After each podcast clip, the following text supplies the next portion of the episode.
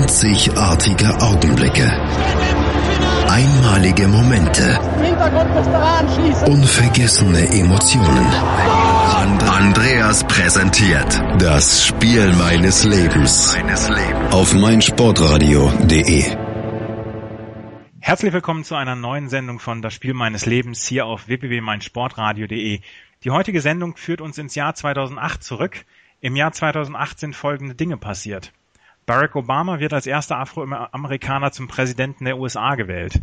Das Finanzinstitut Lehman Brothers meldet Insolvenz an und verschärft damit die weltweite Wirtschaftskrise. Bei der Fußball-EM in Österreich verliert Deutschland im Finale gegen Spanien mit 0 zu 1. Das sind nur drei der Ereignisse, die im Jahr 2008 stattfanden. Dazu kam dann, wir sind heute zum ersten Mal nicht mit dem Fußball beschäftigt, sondern mit Tennis. Dazu kam dann eine Zäsur im Welttennis. Darüber möchte ich mit meinem Gast sprechen, dem Philipp. Bis gleich. Hallo liebe Hörer, mein Name ist Yannick Lebherz. Ich bin Schwimmer der deutschen Nationalmannschaft und ich höre meinsportradio.de. Hören, was andere denken auf meinsportradio.de. Willkommen zurück bei meinsportradio.de, das Spiel meines Lebens. Ich möchte euch meinen heutigen Gast vorstellen, der Philipp. Hallo Philipp. Hallo Andreas.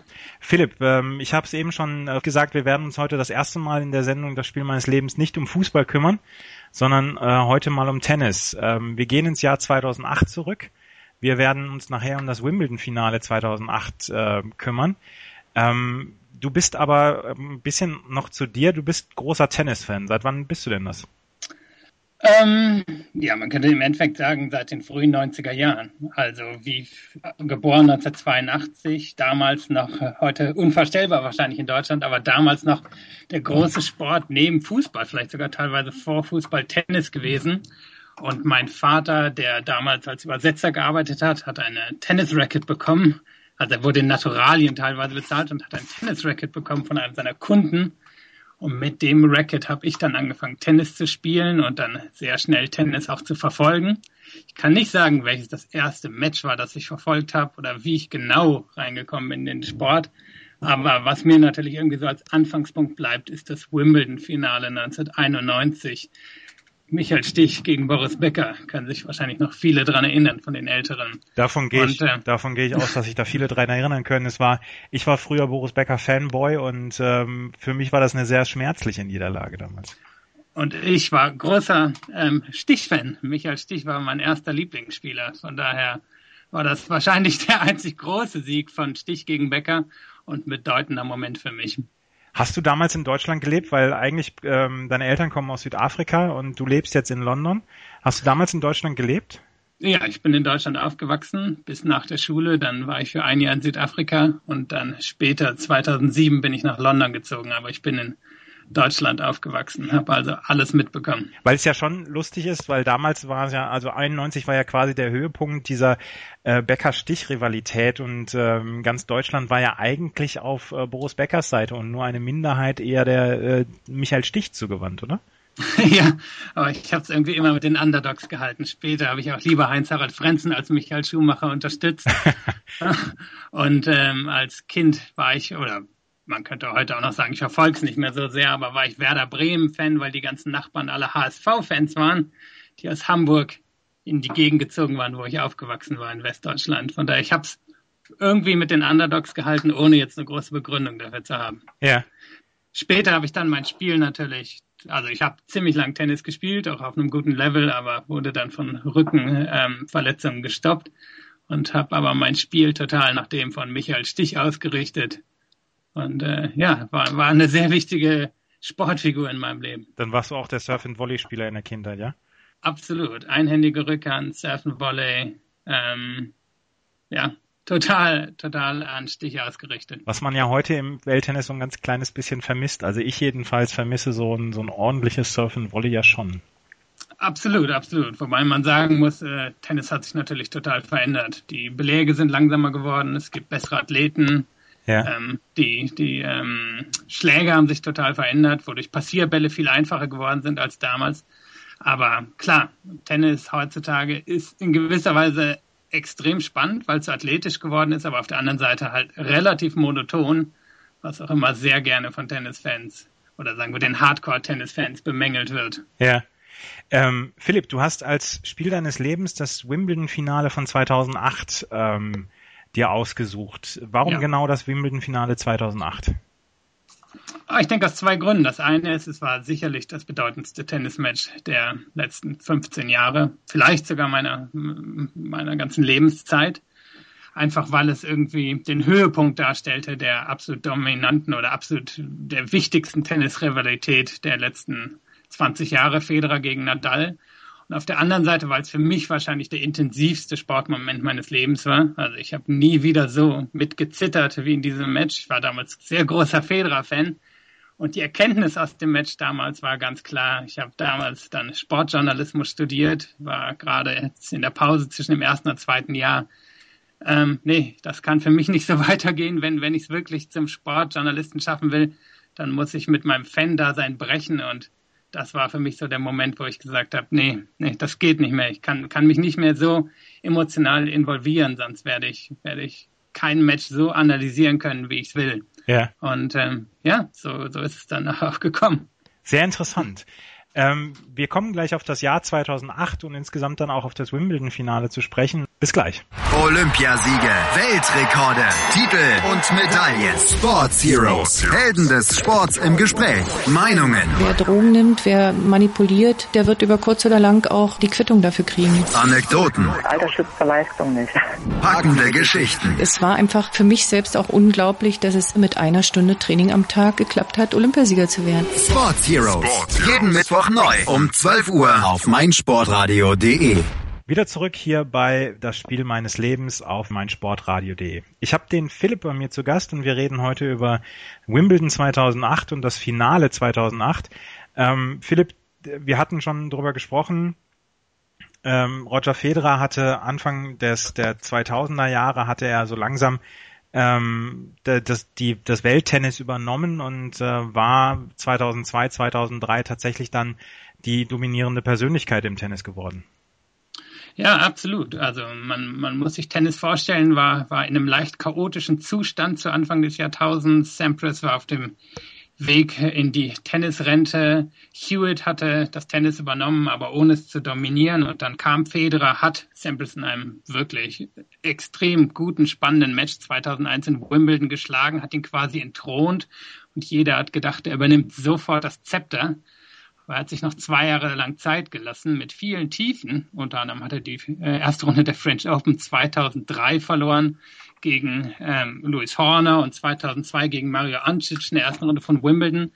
Dann 2003 aber Wimbledon in einer sehr dominanten Weise gewonnen, unter anderem seinen großen Rivalen damals Andy Roddick geschlagen und hat dann ab 2004 quasi komplett das Welttennis übernommen, in einer Weise, wie, wie wir es vorher noch nie gesehen haben. Die nächsten vier Jahre hat er zehn Grand Slams gewonnen, was einfach absolut enorm ist und hat im Endeffekt keinen einzigen Rivalen, außer Rafael Nadal, der am Anfang gar nicht groß ernst genommen wurde, weil, weil er einfach nur ein junger, junger, sehr muskulöser Tennisspieler schien, der vor allem von seiner Kraft lebt, denn von seinem Tennisspiel.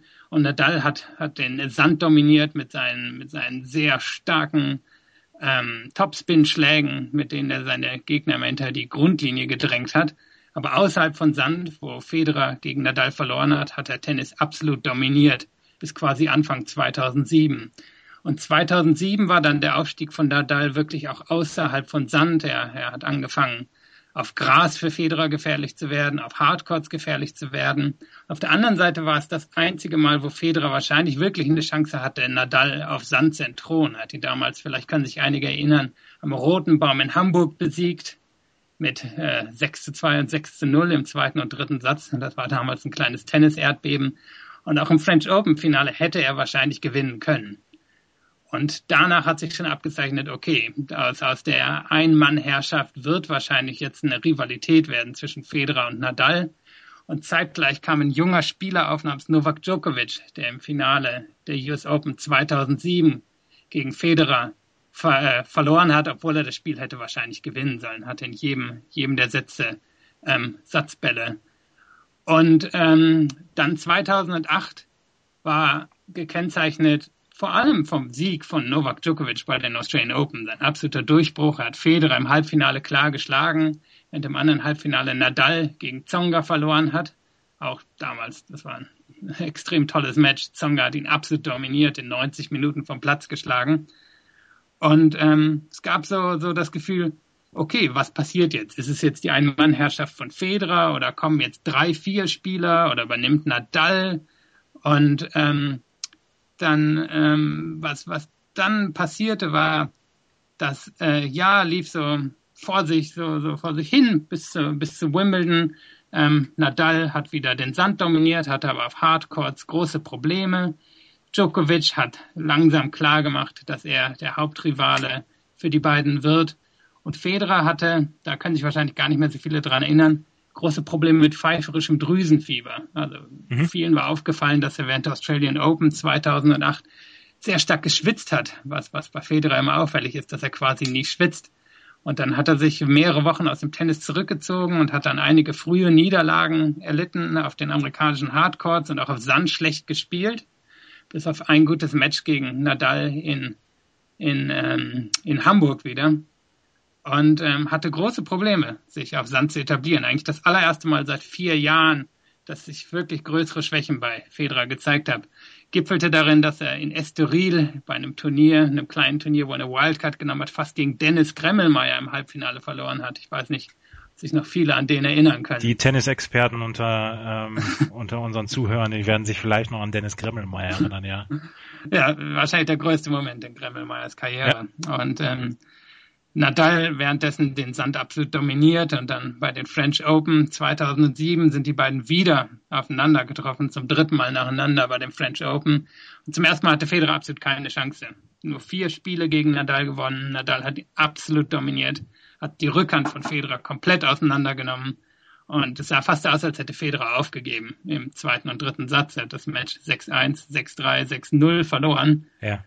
Und ähm, ja, Nadal ganz klar gemacht, okay, auf Sand hast du gar keine Chance gegen mich. Die letzten Jahre sah es vielleicht so aus, aber jetzt, jetzt, jetzt dominiere ich das hier. Und ja. Federer ging dann nach Halle, hat das Turnier relativ locker gewonnen und kam dann zu Wimbledon quasi als der Co-Favorit mit Nadal zum allerersten Mal. Es war nicht klar, würde er, würde er Nadal besiegen können, würde er, würde er weiter ihn dominieren können auf Gras, wie er es, wie er es zuvor getan hatte.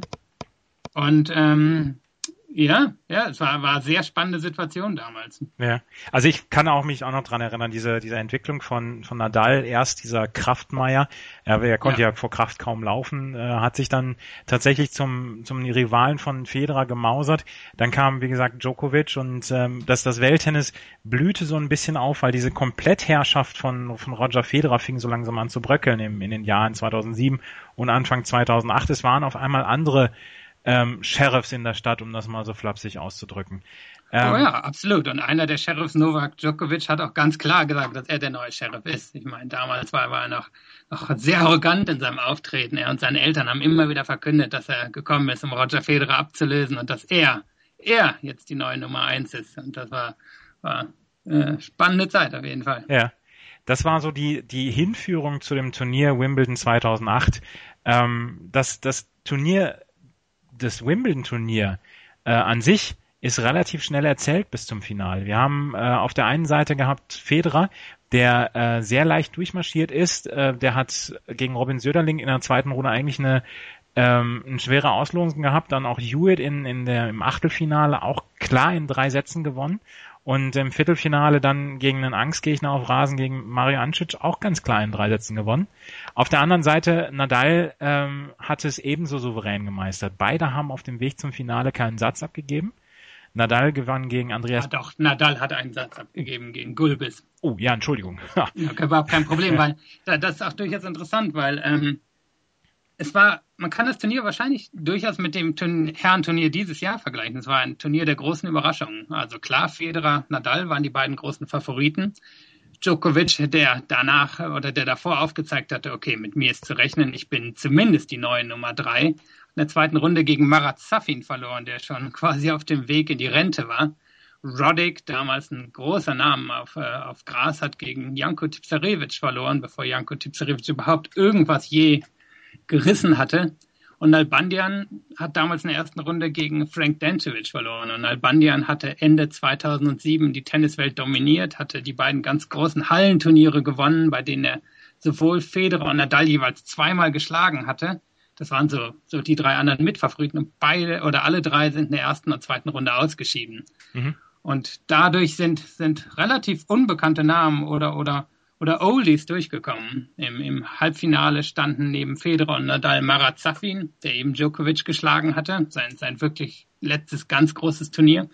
Und vor allem Rainer Schüttler, der, der auch schon fast auf dem Weg in die Rente gewesen war und jahrelang Probleme hatte nach, nach seinen, seinen Heldentaten in den, in den frühen Jahren des letzten Jahrzehnts. Ja. Und der aber eine Auslosung genutzt hatte und ähm, durchmarschiert ist ins, ins, ähm, ins Halbfinale. Und ähm, 2008 war auch für mich das allererste Jahr, bei dem ich Wimbledon besucht habe. Also ich bin Ende Sommer 2007 nach London gezogen und war dann 2008 zum allerersten Mal in Wimbledon. Und eins der Matches, an das ich mich erinnere, das ich damals gesehen habe, war der Sieg von ähm, Schüttler, damals gegen Tipsarevic, noch auf dem ganz alten Court 2, wo man noch stehen konnte. Mhm. War eine unglaubliche Atmosphäre und Tipsarevic, der, der junge Typ, der Roddick geschlagen hatte, hat dann gegen Schüttler verloren. Und das war, ein, eine tolle Atmosphäre und ein sehr spannendes Match. Und dann hat Schüttler im Viertelfinale damals Arno Clement geschlagen. Clement und Schüttler, beides äh, Australian Open Finalisten Anfang des Jahrzehnts. Und so kam Schüttler dann ins Halbfinale. Ja. Und gleich kommen wir zum Finale 2008. Bis gleich. Chip and Charge mit Andreas und Philipp. Alle Infos zum aktuellen Tennisgeschehen. Um den Platz, am Platz, auf dem Platz. Chip and Charge auf meinsportradio.de. Übrigens kannst du jetzt alle Sendungen auch einzeln abonnieren. Auf iTunes oder auf meinsportradio.de. Wieder zurück bei das Spiel meines Lebens auf meinsportradio.de. Ich spreche mit Philipp heute über ähm, die Rivalität von Roger Federer und Rafael Nadal Ende des letzten Jahrzehnts. Ähm, wir haben schon über das Jahr 2007, 2008 gesprochen und äh, sind jetzt auch zum Wimbledon-Turnier äh, gekommen. Ähm, Rainer Schüttler zum Beispiel hatte nochmal einen, einen ganz großen Moment, in dem er ins Halbfinale gekommen war gegen ähm, Rafael Nadal, hatte dann relativ klar verloren. Ähm, Im anderen Halbfinale hatte Roger Federer gegen Marat Safin gewonnen und so traten sie dann am 6.7.2008 gegeneinander an. Ähm, Philipp, war die Favoritenrolle klar oder äh, hieß es, äh, Nadal kann Federer dieses Jahr zum ersten Mal auf Rasen wirklich richtig gefährlich werden? Oh, es war absolut klar. Es war im Endeffekt ein 50-50 Match. Nadal und Federer hatten schon die letzten beiden Wimbledon-Finals gegeneinander gespielt. Nadal hätte wahrscheinlich 2007 schon gewinnen sollen, aber Federer hat ihn dann im fünften Satz, hat sich aus mehreren kritischen Situationen mit Assen befreit und, und hat den Satz dann 6 zu 2 gewonnen, aber Nadal hätte schon gewinnen sollen.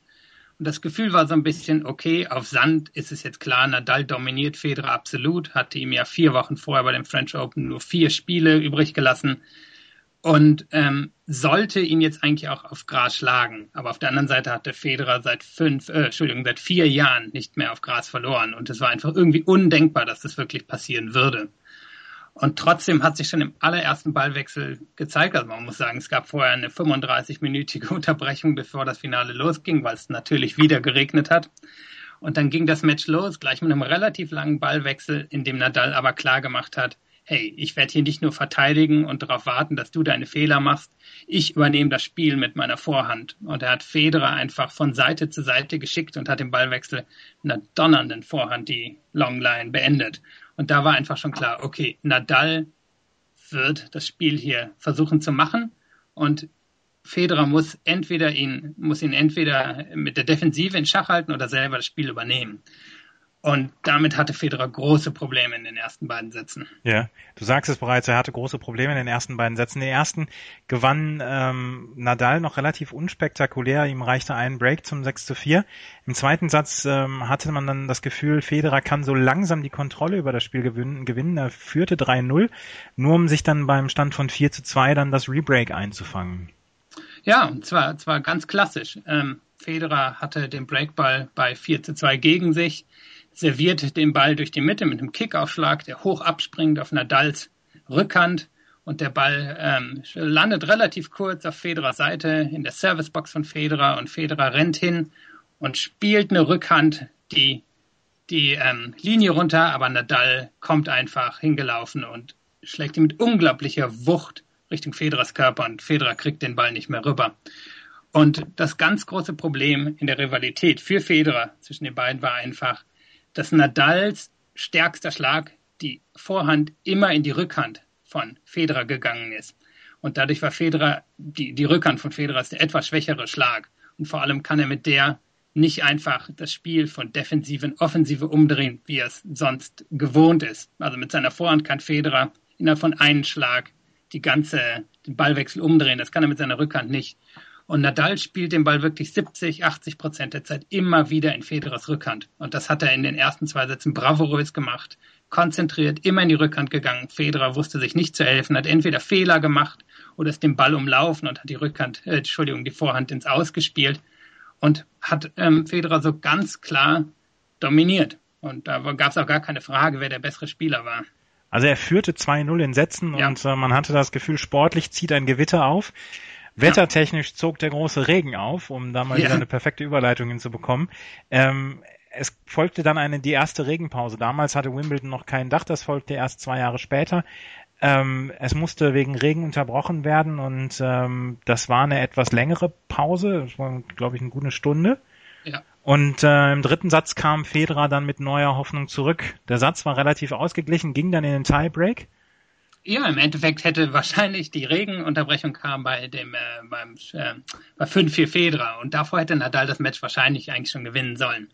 Federer hatte zuerst Anfang des dritten fünf ähm, fünf Breakbälle, aber insgesamt hat er da mit dem ganzen Match Probleme, hat nur einen von 13 nutzen können.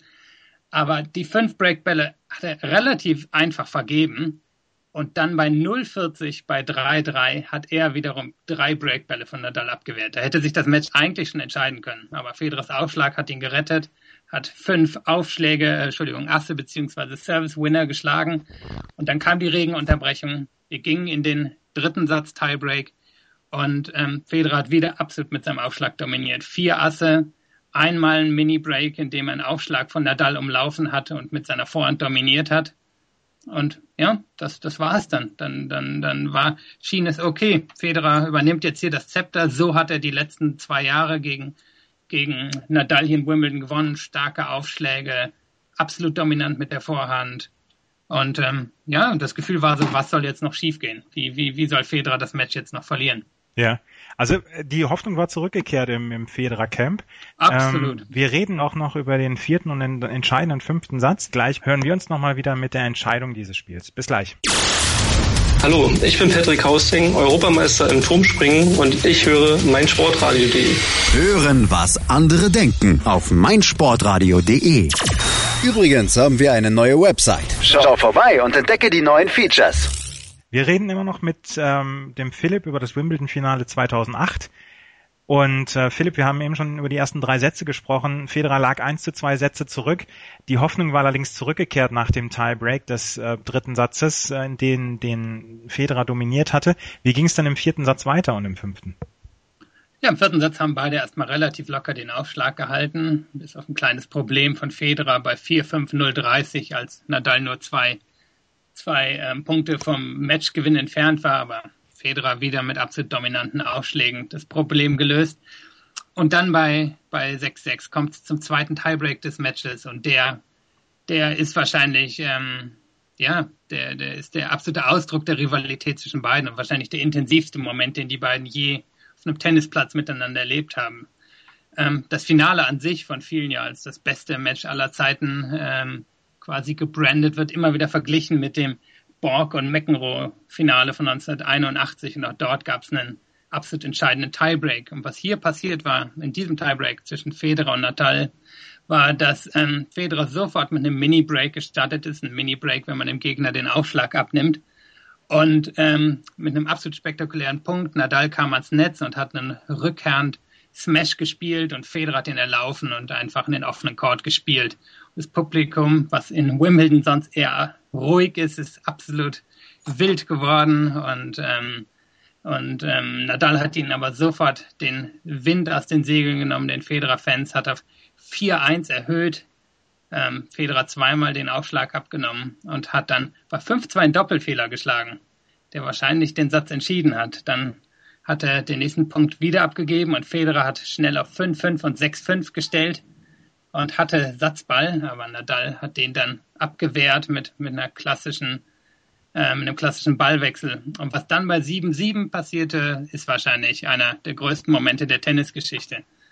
Federer hat Aufschlag und ähm, spielt den in die Rückhand von Federer und öffnet dann den, ähm, den, ähm, äh, den Court mit zwei wunderbaren Vorhänden, mit denen er wahrscheinlich gegen jeden anderen Spieler der Welt ähm, die Ballwechsel beendet hatte. Also ein, eine Vorhand in die Rückhandecke von Nadal, der Linkshänder ist, und einen in die Vorhandecke. Aber statt dass der Ball einfach zum Winner geht, läuft Nadal zum Ball und spielt den Ball mit unglaublicher Wucht an Federer vorbei. Das ganz klassische Mittel von Nadal. Federer, der immer wieder ins Netz kommt gegen Nadal und Nadal erläuft die Bälle und spielt sie an Federer vorbei. Und dann serviert Nadal aufs Match und spielt den Punkt eigentlich perfekt nach außen, schlägt nach außen auf, auf die Rückhand von Federer. Federer kriegt den Ball nur noch mit einem Chip zurück in die, in die Servicebox von Nadal. Und Nadal macht genau das Richtige, spielt den Ball in die Rückhand von Federer. Doch Federer macht zum ersten Mal seit, oder zum ersten Mal bei einem wichtigen Punkt in diesem Match keinen Fehler mit der Rückhand, sondern spielt in die Linie runter. Und ähm, wenn, wenn ihr eine Chance habt, guckt euch das mal, mal auf YouTube an. Ihr findet das äh, sicherlich, diese beiden Punkte, die, die wichtigsten beiden Punkte der Tennisgeschichte in den, in den, im letzten Jahrzehnt. Und man sieht, wie, wie, wie, wie in dem Moment, wo Federer den Passierball spielt, die, die Linie runter, wie die Leute durchs Kamerabild springen, weil sie alle so euphorisch sind. Und das Publikum tobt und Federer nimmt Nadal schnell den Aufschlag ab äh, zum 8-7 und gewinnt den Satz dann wieder mit einem Ass zum 9 7. Und ähm, der, der dritte Satz startet, äh, Entschuldigung, der fünfte Satz startet relativ ähm, ereignislos. Beide halten den Aufschlag. Allerdings bei 2 zu 2 gibt es wieder eine Regenunterbrechung. Aber beide kommen zurück und ähm, der, die, die, die Experten sagen, okay, länger, länger als 40 Minuten werden wir hier nicht spielen können. Und ähm, ähm, es entwickeln sich relativ schnell Chancen. Federer hat einen, hat einen Breakball bei 4 zu 3, den Nadal aber wieder mit einem tollen Aufschlag direkt in den Körper von Federer abwehrt. Und äh, bei 5-5 wehrt Federer dann Breakbälle für Nadal mit Assen ab. Und dann entscheidet sich das Match später bei 7 zu 7 im fünften Satz. Und ähm, damals war schon klar, okay, wir werden höchstens noch zwei Spiele spielen können. Bei 8-8 werden wir das Match abbrechen und am nächsten Tag weiterspielen. Und ich habe so sehr gehofft, dass, dass es äh, zum 8-8 kommt. Ich hatte schon meinen Rucksack gepackt, meine Klamotten gepackt, wollte absolut nach Wimbledon fahren, um zu zelten, um Tickets für den nächsten Tag für das Finale zu bekommen. Aber Nadal hat nicht nur die Träume von Federer, sondern auch von mir beendet und hat Federer den Aufschlag bei 7 zu 7 abgenommen nach, ähm, äh, Entschuldigung, abgenommen und hat das Match dann relativ problemlos ausserviert und hat, hat nicht nur die Karriere von Roger Federer verändert, sondern wahrscheinlich Tennisgeschichte verändert. Und das war bei quasi völliger Dunkelheit, weil ich habe es jetzt, äh, als ich die Recherche für diese Sendung gemacht habe, es war kurz nach zehn als äh, Ortszeit, als äh, Rafael Nadal den äh, Matchball äh, verwandelt hat. Und ich meine, selbst in England, die so ein bisschen im, weiter im Norden sind, als jetzt zum Beispiel München, wo es dann um halb neun dunkel wird, kann man auch nicht viel länger als zehn Uhr wirklich noch was sehen, oder? Ja, es war, es war neun, aber du hast recht, man konnte quasi gar nichts mehr sehen. Also ich meine, ich war extrem nervös während des Matches, bin immer wieder durch die Wohnung gegangen und habe natürlich auch immer wieder nach draußen geschaut und es war, es war wirklich fast stockduster und das Licht kam aus den, kam aus den Kommentatorenboxen und, ähm, und einfach aus anderen kleinen Lichtquellen auf dem Center Court. Aber eigentlich hätte das Match damals abgebrochen werden müssen, aber sie wollten natürlich, ein, wo schon damals klar war, solch historisches Match einfach nicht abbrechen. Ja. Aber nachher haben die Organisatoren auch gesagt, bei 8-8, klar, hätten wir das Match unterbrochen und es wäre am nächsten Tag weitergegangen. Ähm, Nadal gewann dieses Match und ich weiß, wie gesagt, die Pokalübergabe ja komplett in, in stockfinsterer Nacht dann ähm, gewesen, hat dann so ein bisschen ähm, wie gesagt, wie du gesagt hast, die Karriere verändert. Ich könnte mit dir stundenlang noch weitersprechen über das äh, Turnier beziehungsweise was danach gekommen ist, weil 2009 hat äh, zum Beispiel Federer dann die French Open, sowohl die French Open als auch nochmal Wimbledon gewonnen in einem historischen Match dann auch gegen Andy Roddick. Ähm, Philipp, wir sind schon am Ende dieser Sendung angekommen. Ähm, es hat mir großen Spaß gemacht, mit dir dieses Finale ähm, zu besprechen. Du hast da sehr, sehr viel Leidenschaft gezeigt. Ähm, vielen Dank dafür. Ja, sehr gerne, war mir eine große Freude. Ähm, ich hoffe, euch hat es genauso gefallen wie uns beiden, die wir es, äh, die wir die Sendung jetzt so gemacht haben. Wenn ihr eine, ein Spiel eures Lebens von einem Spiel eures Lebens berichten wollt, schreibt uns an auf unserer Facebook-Seite www.facebook.com slash meinsportradio. Wenn ihr eine Geschichte zum Fußball, Volleyball, Radball habt, ruft uns an oder beziehungsweise meldet euch bei uns. Wir ähm, werden das gerne in dieser Sendung dann besprechen. Vielen Dank für eure Aufmerksamkeit und bis zum nächsten Mal. Tschüss.